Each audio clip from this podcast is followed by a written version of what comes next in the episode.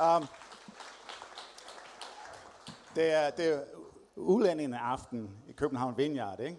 Men jeg, jeg tager den på dansk, ikke? Så, men I skal bare ikke kommentere for meget, hvis jeg laver sådan nogle sprogfejl og sådan noget, ikke? Sådan er det jo. Um, vi starter lige med en videoklip. That in there. Is that how we heat it? We blast it in the microwave. That's very Italian. In here? What's in here? I do yesterday this chicken, You do this yesterday. this chicken or balsamic. So hold on a minute. That's cooked chicken. And what's that in there? Feel I did today. So you have the raw veal next to the cooked chicken. Come on. the cooks are to blame for their part. If they make a mistake, I can live with that. But something about it being irresponsible and neglectful, there's no excuse. Look at the crap in here. Bloody house bells. What's that in there? Is that calamari? That's it. Yeah, it comes in definitely fresh though. That I know for a fact. Fresh, it's frozen. You buy this in fresh? It is not fresh. Calamari we use uh, here is all frozen. What is that in there? What is that? I think it's veal, chef. You think it's veal? Pretty sure it's veal. You didn't put it in there. No, I didn't. Dara, what is that? That looks like meat thrown in a pan. But what is it though? I don't know. It's not labeled. Oh my god. Hey, forget the orders for five minutes. Uh, come round, you. Daryl, come round. Don't worry about the cooking for now. I've got more issues. When was the last time this was organised? Hasn't been organized. Oh, come on. What's that? Molasses. Molasses? Yeah, that's been in there since Thanksgiving. What? It's July. What's that? Oh my god. Oh, this is raw pork. That's not my pork that you served to me, is it? No, that's uh, the, all the old pork they left there. That's the old pork. When's this one from? Not Thanksgiving again. Stuff what? Mushroom. Smell that! Smell it! That's older than me! Smell it! Go on! That's your sauce, Daryl. What in the is this? Oh my god! Is that flounder? It's definitely old. S- Definitely old. It's green. Smell that. Kender rutinen, jeg nok, hvor- mange har set ham? Så er ikke sådan ukendt for jer. Godt. Altså, Gordon Ramsay, han er sådan meget hård i munden, synes jeg. Det er derfor, jeg har lagt det der bips ind, ikke? fordi det skal være for alle, øh, det ved, publikum, ikke? også i kirke. Ikke? Men øhm, jeg tror det er, fordi han er meget passioneret omkring mad. Og faktisk hans eneste ønske er, at øh, disse kok, de skal lykkes. Og i kraft af den erfaring, han har som en succesrig køkkenchef, kan han øh, lynhurtigt øh, vurdere et spisested og fortælle, hvad er galt og hvad kuren er. Øh, han smøger ærmerne op og hjælper dit restaurationspersonal til at lykkes. Og han coacher dem tilbage på sporet. Det er sådan, at den, den kører på den der program. Ikke? Og jeg synes, det er spændende, fordi han kan se, jeg har set mange programmer, hvor han ser potentialet i øh, køkkenchefen og deres assistenter. Og han taler til det potentiale i dem. Så de også kan begynde at tro på det igen. Hans formål er ikke at sådan jorde dem fuldstændigt, det er at bygge dem op, så de kan være alt det, som de ønsker at være, som et succesrigt uh, spisested. Ikke? Og det er fantastisk at se mennesker blive tændt igen, når de næsten har opgivet håbet om at skulle lykkes. Og på en underlig måde, øhm, det minder mig om vores himmelske fars ønske for os. Vi er ofte som disse restaurationsansatte. Vi starter måske godt med vores liv, eller med noget i vores liv, men vi mister vores vej og kommer ikke til at leve vores fulde potentiale ud som mennesker. Jesus, han kom for at give os liv og liv i overflod. Hvordan kan vi opleve det? Og jeg tror, det er, at vi giver ham lov til at arbejde i vores liv, og lade ham være vores coach og mentor. Og han vil gøre det på en helt anden måde end Gordon Ramsay, heldigvis. Og det fører mig til det skriftsted, jeg skal tale fra i dag, fra Matthæus 12, 18-21. Og det er her om Jesus, det er en profeti fra Isaias bog, som Matthæus så gengiver igen, efter, øh, når han skriver øh, hans evangelie. Sig min tjener, ham jeg udvalgt, min elskede, i ham har jeg fundet velbehag. Jeg lader min ånd komme over ham, og han skal forkynde ret for folkene. Han skændes ikke, han råber ikke, man hører ikke hans røst i gaderne. Det knækkede rør sønderbryder han ikke, den osende væge slukker han ikke. til han har ført retten til sejr. Folkene håber på hans navn. Skal vi bede. Far i himlen, jeg, jeg takker dig, at uh, du har et plan med vores liv, hver eneste af os. Du ser den potentielle i os. Du ser, hvor vi kan blive til som mennesker. Og dit eneste ønske er, at vi bliver til alt det, som du har tænkt at skabe os til at være. Jeg beder om, far, at du vil komme med din hellige ånd og røre os, tale til os, hjælp mig til at tale og undervise, og tale til vores hjerte. Lad os have øre til at høre det, du vil sige. I Jesu navn. Amen. Da Jesus kom til jorden, levede det folk, som Gud havde udvalgt til at åbenbare sig for, langt fra den ideal og de drømme og den plan, som Gud havde drømt om for dem.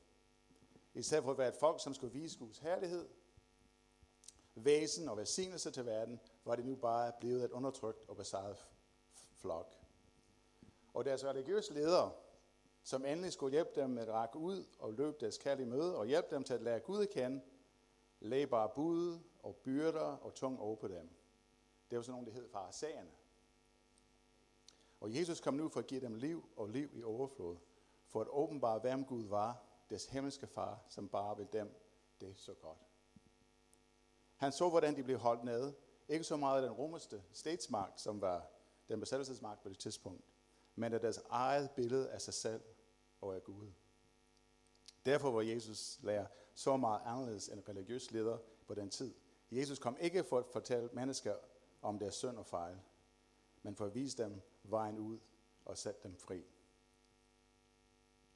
Vi kan se, hvad hans møde med mennesker, jeg tænker bare på den øh, kvinde, som var fanget i utugt, og øh, paraserne bragte hende frem, og, og, og sagde til Jesus, loven siger, at hun skal stines. Hvad gør vi, Jesus? Og Jesus bare bliver stille, og begyndte at skrive i jorden, og sagde de der kendte ord, dem som havde ikke synd blandt, jeg kast den første sten. Så gik de bort en for en, så hun var alene tilbage med kvinden, hvor han spurgte, kvinden, hvor, hvor er dem, der fordømmer dig? Jamen, de, de bort Jesus. Jeg fordømmer dig heller ikke. Gå bort, og sådan ikke mere, siger han. Ikke? Sætter folk fri. Og der, hvor han, øh, efter han var færdig med, han var ude i ørkenet, lige før han startede sin jordiske tjeneste, og han kom til en synagog, og han læste op et skriftsted, lige da han startede sin jordiske tjeneste. Og det er her i Lukas 4, 18, vi læser, at Herrens ånd er over mig, fordi han har udvalgt mig. Han har sendt mig for at bringe godt nyt til de afmægtige, for at frihed for de fange, give et nyt syn til de blinde, og rejse dem op, som er blevet trampet ned. Det bliver en tid, hvor Herren tager imod alle, som kommer til ham. Og mange skriftlætter og andre religiøse folk på den tid havde et forkert billede af Gud, som de gav videre. Et billede af en, som straffer og er vred, og som stiller høje krav og fordømmer vores fejltrin og svagheder. Af en Gud, som er langt borte og ikke nærværende. Og jeg har mødt en del mennesker, del troende, som havde dette syn på Gud. Og det har du sandsynligvis også mødt. Desværre. Men jeg må også indkende, at jeg har tidligere selv haft det billede af Gud. Da jeg blev kristen, så var jeg sådan meget all in. Jeg blev så radikalt øh, frelst. Øh, og jeg skulle omvende hele verden, og jeg var bare, alt var sort og hvid. Ikke? Og jeg var så radikal, at øh, jeg blev samtaleemne på øh, lærerværelset på gymnasiet. At jeg var, altså det ham, der gik for at være en af de sejgutte i skolen, til at være en øh, uh, born again, ikke? Det var sådan meget, meget altså, stort, ikke? Øhm, men det var, den kirke kom i, der var sådan en ældre dame, meget øh, kærligt og, og skøn øh, ældre dame, som øh, virkelig kendte sin bibel. Og hun tog sig os, os unge, og vi øh, startede at have sådan en bibelstudie i hans hjem. Og øh, hun kan bare sige til, at bibelvers efter bibelvers, og virkelig var, wow, vi var helt sådan benådet, ikke? Og hun begyndte at lære os, at grunden til, at Jesus har frelst os og giver sin ånd, det er, så vi kan leve en fuldkommen liv på det her jord. Og det, hun mente med fuldkommen liv, det var perfekt liv, uden synd. Det var målet. Det var målet, at vi skulle leve uden synd. Og det, det, det kunne vi opnå. Og, øh, og, øh, og, øh, og det, vi kan ikke til for givet, at Gud tilgivet os, medmindre vi bekendt vores sønder og beder ham tilgivelse. Og så den, den, den, den tog vi som gode varer, og noget begyndte at være sådan mindre og mindre i vores liv, og det var mere det der med at præstere noget for Gud.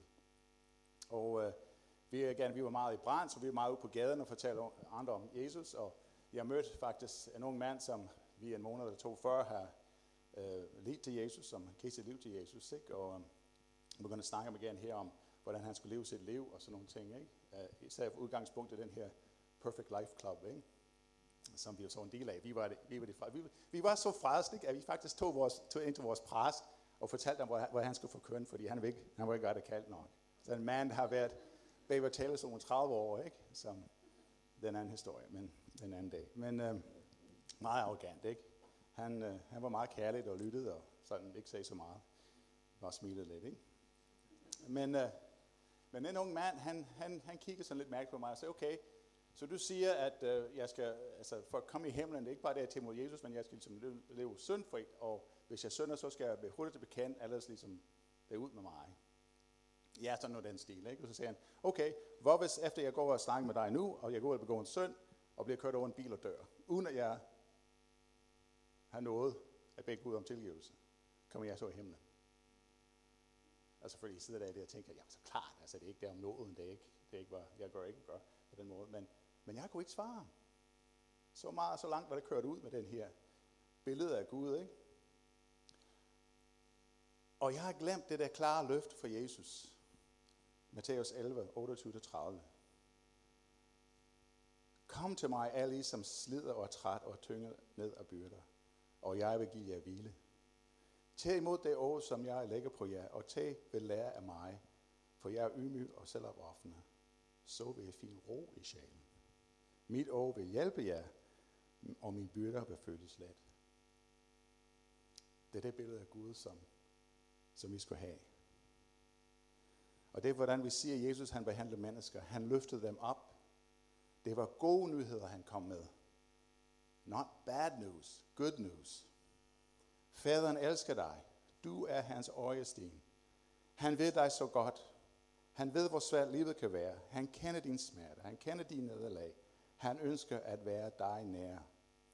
Og vi kan se det igen i den lille som den fortabte søn, som gik ud af faderens hus, øslede hans penge bort, og så kom det sind, jeg skal tilbage til min fars hus, for der kan jeg selv slaver havde bedre, end jeg har det. Og mens han var på vej hjem, det er ikke, at faderen ventede på ham, det kom og faldt på knæ og bekendte alle sine frelting. Nej, faderen løb ham i møde, faldt om halsen og kyssede ham.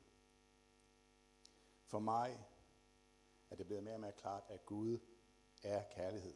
Han er din og min far, som elsker sine børn og ønsker at være nær dem, så de kan opleve sig fuldt ud accepteret i hans kærlighed. Og hvis vi taler om omvendelse, faktisk omvendelse betyder i grundsproget at ændre sind. At ændre den måde, du tænker på. Den måde, du anskuer Gud på. Og derfor jeg kan godt lide det her billede, som er brugt her i Matthæus, som jeg starter med, som er igen den citat fra Esajas. Det knækkede rør sønderbryder han ikke, den osende væge slukker han ikke. Det er et budskab om håb. Det knækkede rør, den beskrivelse af os. Jeg tit siger mig selv i det billede. Hvis man betragter et rør, øh, som er helt og stå lige, som ikke har nogen skader på sig, bevæger den sig let i vinden og kan også stå imod storm og kuling. Det står, selvom det faktisk ikke har meget styrke i sig selv. Alligevel har den evne til at stå og rejse sig igen efter en stærk vind. Et knækket rør, et skadet rør, derimod har ingen styrke, og den risikerer at blive helt knækket af vinden. Det vil ikke rejse sig igen. Og det er et fint billede på os som mennesker. Hvis vi er hele og ikke har sår på sjælen, over i vores liv, er vi stærke. Vi kan modstå modgang og storm i livet, uden at stormen knækker os. Vi kan også bevæge os i den blid vind af Guds ånd og hans nærvær. Og vi er ikke bange for den, men vi bevæger os i den. Vi kan også genrejse os efter stormvejr i vores liv. Men mange af os, selv inkluderet, er ligesom et knækket rør. Vi har blå mærker efter slag, som gør ondt, som gør, at vi nemt kan blive blæst om kul, og ikke at den modstå de ting, som livet bringer mod os. Og det gode nyhed her er, at Jesus Han ved det. Han er ikke kommet for at presse os, så vi knækker. Han er ikke kommet for at stille os en umulig opgave. Han er ikke kommet for at fortælle dig, at du skal tage dig sammen. At du skal hive dig op i nakken og komme videre. Og han i hvert fald skal ikke ud som Gordon Ramsay. Eller som dine forældre måske har gjort. Nej. Han værner om os og vil hele os, så vi kan stå oprejst igen og bevæge os i hans ånd og stå stærk, når livet går os imod. Det andet billede, synes jeg også er et fint billede på os som mennesker, en osende væg. At lys som åser, som ikke brænder. Er jeg udtalt det rigtig skab? Det er godt. Det er min helpædagog her. Så min, min fru, ikke? Det er lidt svært, at sådan en udlandet bliver gift med en altså brolig, erhvervsbrolig uddannelse, ikke? Sådan. Så, men det kommer vi lidt videre ind i senere. Ja. Øhm, en, lys som, er, lys som åser er irriterende, synes jeg. Øh, man får øje i øjnene stinker, det giver ingen varme eller lys. Man vil helst, når man møder sådan en osende vag, gør sådan. Ud med den, ikke? Men er vi ikke ligesom den, denne vage? Vi vil gerne brænde for noget. Det er sådan, tror jeg, at Gud har skabt os til. Men tit brænder vi ikke rigtig for noget. Vi kan ikke rigtig komme i gang. Så man osende vage kan vi irritere og skuffe andre, vi irriterer os at os selv. Det kan også være, at der er nogen, der har slukket den lille ild, vi havde, eller vi kommer måske i gang, men møder bare de samme omstændigheder igen, som har bragt os ned i første omgang. Har nogen nogensinde oplevet det? At ligesom, hvorfor havner jeg her igen med de samme mennesker, de samme omstændigheder? Det samme ørken, rundt og rundt. Du og jeg har oplevet måske alt for mange lyseslukker i vores liv. Venner, forældre, søskende, arbejdsgiver, ægtefæller, kærester. De skulle have givet os noget, men det tog faktisk noget for os. Og de giver over på sjælen, knækker os ind i og slukker vores lys.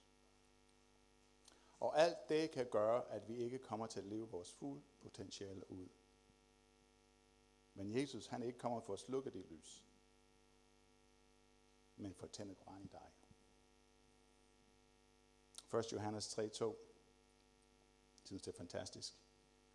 Elskede venner, vi er Guds børn allerede her og nu, men vi kan ikke forestille os, hvor herligt det vil blive i fremtiden engang.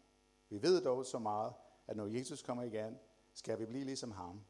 For til den tid får vi, siger, får vi ham at se, som han er i al sin herlighed. Jeg tror ikke længere på en perfekt livklub. Det gør jeg ikke. Men jeg tror på, at Gud har en proces i gang i mig og i alle dem, som tager imod ham. Og processen er ikke, at vi bliver levet et fuldkommen liv, perfekt liv, som jeg troede på før, men processen er at forme Kristus i os. I stedet Bibelen taler om, at Jesus er den første født blandt mange søskende, og de her skrifter, vi har lige læst op, vi er allerede nu Guds børn. Dem har taget imod Kristus. Taget imod den gave, som Gud har givet os gennem Kristus. Vi er allerede Guds børn. Hvis ikke fortjener os til det, vi er Guds børn. Men hvordan ser det liv ud at være formet ind i Kristi billede? At ligne ham. Der står her, at vi skal sige ham, når vi ser ham, så vi skal blive ligesom ham, for vi ser ham, som han er. Hvordan ser det liv ud? Jeg tror, vi kan komme til at sætte vores åndelige vandring med Gud og hinanden, hvor vi er så fyldt op af Guds væsen, at hans liv stråler ud fra os til verden. Det tror jeg på. Og resultatet bliver det, at når vi bliver såret af andre, når vi bliver blæst over af livet stormvær, at, øh, og bliver snittet, sådan illustrativt snittet af andre menneske. ikke? at vi bløder ikke vores sårhed og vores vrede, vores skuffelser, men vi bløder Kristus. Vores rollemodel selvfølgelig er Jesus på korset, da han stod der, og folk har forkastet ham, og navlede ham op på det kors.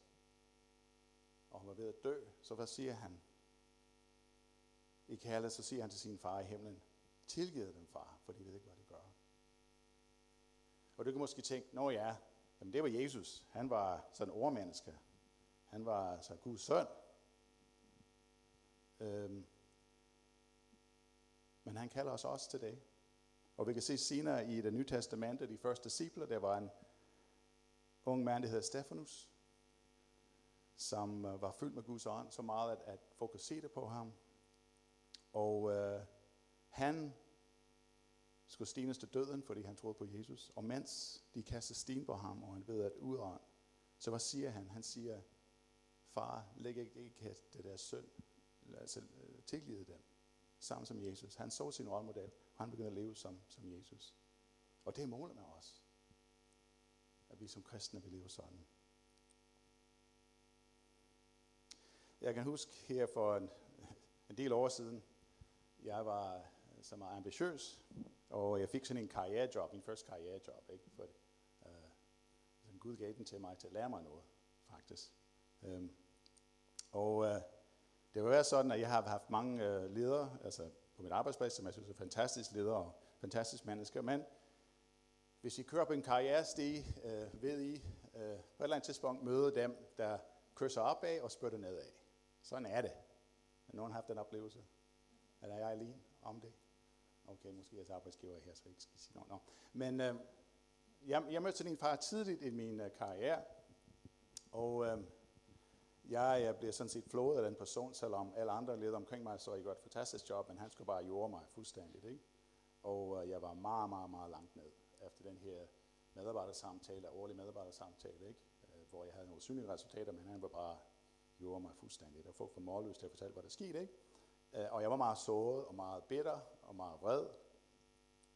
Og, øh, men øh, jeg kan bare mærke, at øh, det var ikke godt for mig at holde den der mod den person.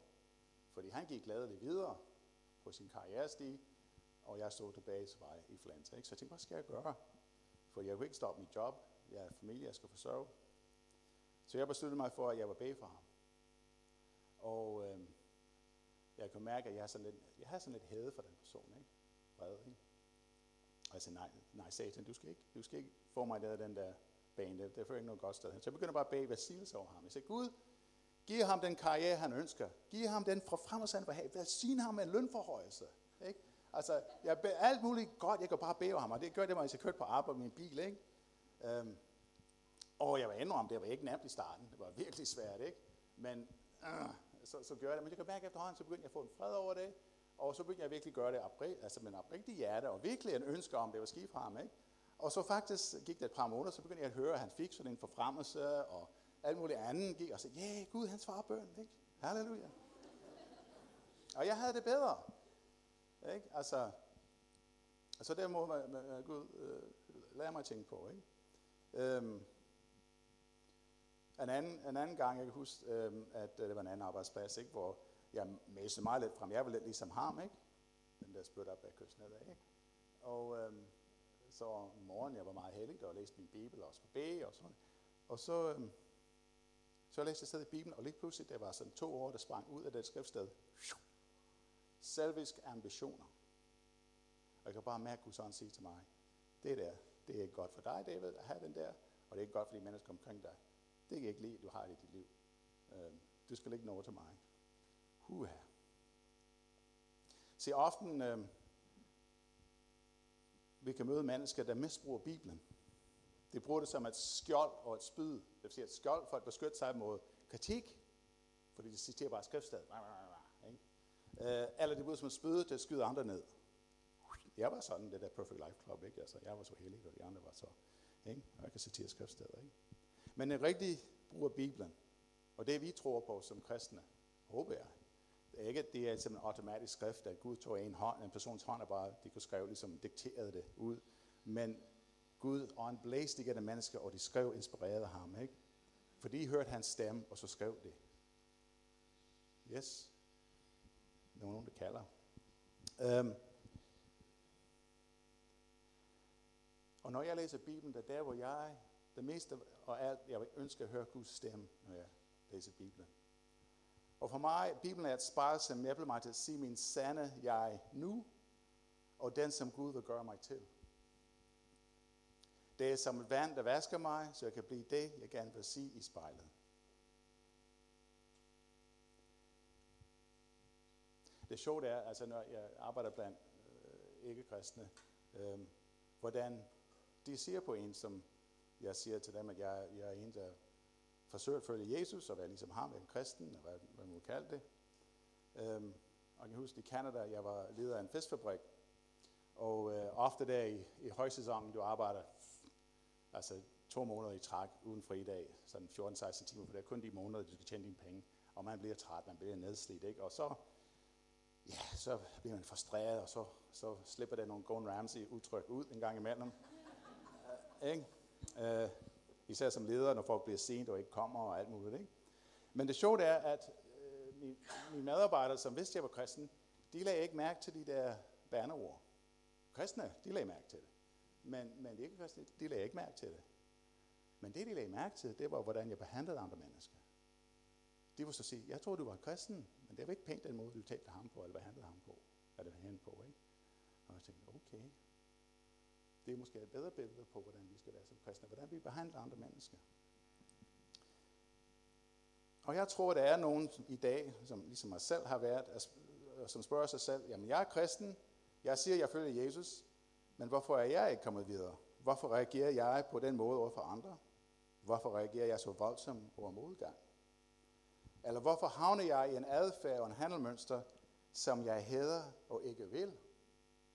Altså hvis du er ærlig og ligesom spørger lidt af dig selv og holder den bibel op som et spejl og siger, okay Gud, hvordan? Altså jeg ved, at du siger nogle gode ting om mig, men der er også nogle ting, som du vil gerne hjælpe mig med, altså så kan jeg blive et bedre menneske. Så Jesus han er ikke ligeglad med, hvordan du lever dit liv. Men han ved, hvad er godt for dit indre menneske, dit sande jeg. Han ved, hvad bygger dig op, og hvad der bryder dig ned og slukker din flam. Og den her brudhed, brudhed i dig, det kommer fra forkastelse, omsorgssvigt, seksuel synd, had, at bære næg, skuffelse og andre negative ting, som andre har gjort mod dig, som du har gjort mod andre, og som du også har gjort mod dig selv. Og ud fra den brudhed søger vi lindring og trøst i alt muligt. Men den giver aldrig den fred og ro, vi søger. Vi rykker ikke frem, men glider længere tilbage. Vi finder ikke lindring og frihed, men er blevet fanget. Blå mærker, de kommer fra, hvad andre gør mod os, og hvad vi gør mod os selv. Lægdom, derimod, kommer fra Gud. Tilgivelse, tålmodighed, kærlighed, sandhed, fred, harmoni, renhed, ægte glæde, nære omsorgsfulde relationer. Gud er i gang med dig, hvis du har sagt ja til ham. Han er i gang med dig. Faktisk, hvis du ikke har sagt ja til ham, han er stadigvæk i gang med dig. Fordi han fører dig til ham. Det er derfor, du er måske er her i dag. Du er i proces. Du er begyndt på den proces. Men du skal ikke miste modet, når du møder den mørke side. The dark side. Den vil du møde, hvis du er menneske. Vi alle sammen har det. Bibelen kalder det vores syndige natur, men det mørke side, det er måske meget godt. Fordi Gud er lys, og det er modsat af Gud, det er mørk. Ikke? Bare at det, du kan se det, og at nogen, noget skal heles i dig, er et tegn på, at Gud virker i dig. At han fører dig til Kristus. En del af den proces og er også, at han tillader mennesker at komme ind i dit liv, som udfordrer dig der, hvor du er. Og der, hvor du har brug for at blive udfordret. Nogen, som måske nogle gange lider lidt af den sorg, ikke? Så du bliver opmærksom på, uha, hvorfor gør det ondt? Nu vil jeg sidespring. Ægteskab. Jeg er lykkelig gift. Jeg er gift i 33 år med den dejligste kvinde på jorden. Men, øhm, så jeg siger det som starten, men jeg vil så sige, det vil måske komme lidt af en, det kom lidt af en sådan overraskelse til mig, at, at faktisk formålet med ægteskab ikke først og fremmest, at jeg bliver lykkelig. Uh, Guds form er ikke, at jeg bliver lykkelig. Nej. Guds form er ægteskab, at jeg bliver formet i Kristi billede. Og når man er i en ægteskab med en, som elsker en, så kommer det beskidte skide tøj frem. Men det er en, der elsker mig og har omsorg for mig, og hjælper mig til at vaske det tøj rent. Og gør mig opmærksom på det. Altså de der bremsespor i underbukserne og sådan nogle ting, ikke? Altså bogstaveligt, altså også overført, ikke? altså, og mange, altså jeg har set, vi har nu 33 år, vi har haft kendt mange mennesker, vi har set mange ægteskaber, ikke? Og folk giver op for nemt. For de tror, at jeg er ikke lykkelig, så skal jeg ud af det her. Men, men øh, nej. Gud har, har, har sat jer sammen, for at lære at elske. Og kærlighed, ofte, kærlighed er en følelse, det er den, men det er også et valg. Altså, da Jesus var på korset, det var meget smertefuldt, men det var et valg for kærlighed til os, han tog, ikke? Og ofte i et ægteskab, skal du vælge. Skal jeg tilgive, eller skal jeg bære nag? Hvad skal jeg vælge? Så det var gratis.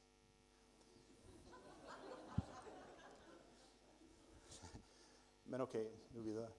Der er måske noget i dig, som er her for første gang, som siger, vent nu lidt David, øhm, jeg kender til troende mennesker og kirker, og det er ikke ligefrem en masse mini-Jesus, som jeg har mødt. Og de heller ikke arbejder mod at uh, ligesom ligne ham. Tværtimod, og vi ser billeder i, i medier, også særligt fra USA, hvor folk der går rundt og hader homoseksuelle og transvesti. Altså, du ved, du ved, det der negative billede. Hollywood er også meget god med det der til sådan nogle virkelig sure, nævne mennesker, ikke? Og hvad var det, Rhythmic, som skrev et sang for mange år tilbage, you know, The Missionary Man, ikke? Black-eyed looks from those Bible books. You know, it's a man with a mission, got a serious look. Altså, det er sådan noget, det der billede, ikke? Um, og kirken er måske ikke ligefrem været et helende sted, du har oplevet. Um, og jeg har, kan huske fra Canada, vi havde et, uh, et, uh, en, en, vores, de kirker, vi var i, der var et, en mand, som havde en skade, så meget, at hans ansigt var sådan meget, det var meget grimt. Altså det var virkelig sådan, uh, ikke? Uh, og han kunne ikke, hans øjne var lidt skævt, så han kunne ikke se uh, sådan mere end 20 cm. Derfor var han også dårligt soigneret og dårlig ånd. Han havde ikke nogen kone selvfølgelig, ikke, så man kunne rette lidt ind på ham. Ikke? Øh, og sige, du skal lige børste dine tænder og så, ikke? Øh, men han havde hjertegul, ikke? Men det, han havde den her sådan mærkelige evne til at altid møde de øh, mennesker, som var første gang i kirke. Ikke? 30 cm fra deres ansigt. Goddag. og folk kan se på deres ansigt, det var sådan, uh, ikke? Øh, ikke? Hvad er det for nogle mærkelige mennesker, ikke? Men den mands fysisk udseende for mig ofte er et billede af, hvordan mange har mødt kirken. Ikke tiltalende. Og øhm, sandheden er, at du, som er her for første gang, som ikke er, har været en del af vores kirke, øh, det vil du også komme til at opleve her. Du vil komme til at opleve, at der, at der er mennesker som ikke er færdige, men mennesker, som er i proces. Faktisk, faktisk, jeg kan huske den første gang, jeg kom i Vinja, så sagde Flemming, som er præsten her, velkommen i Slyngerklubben. Fordi det var en masse mærkeligt. Man skal vi mødtes nede i færøske hus i var 97-98, vi først kom. Uh, vi var 30 mennesker eller sådan noget, og der var alt muligt skidt i kanel. Ikke? Uh, men de var velkommen. Og sådan har det videre, vi kan sige, i kirken. Ikke? Den er fortsat, den spor, det er dejligt. Ikke? Og jeg har lært, at et sund kirke er som et sygehus hospital.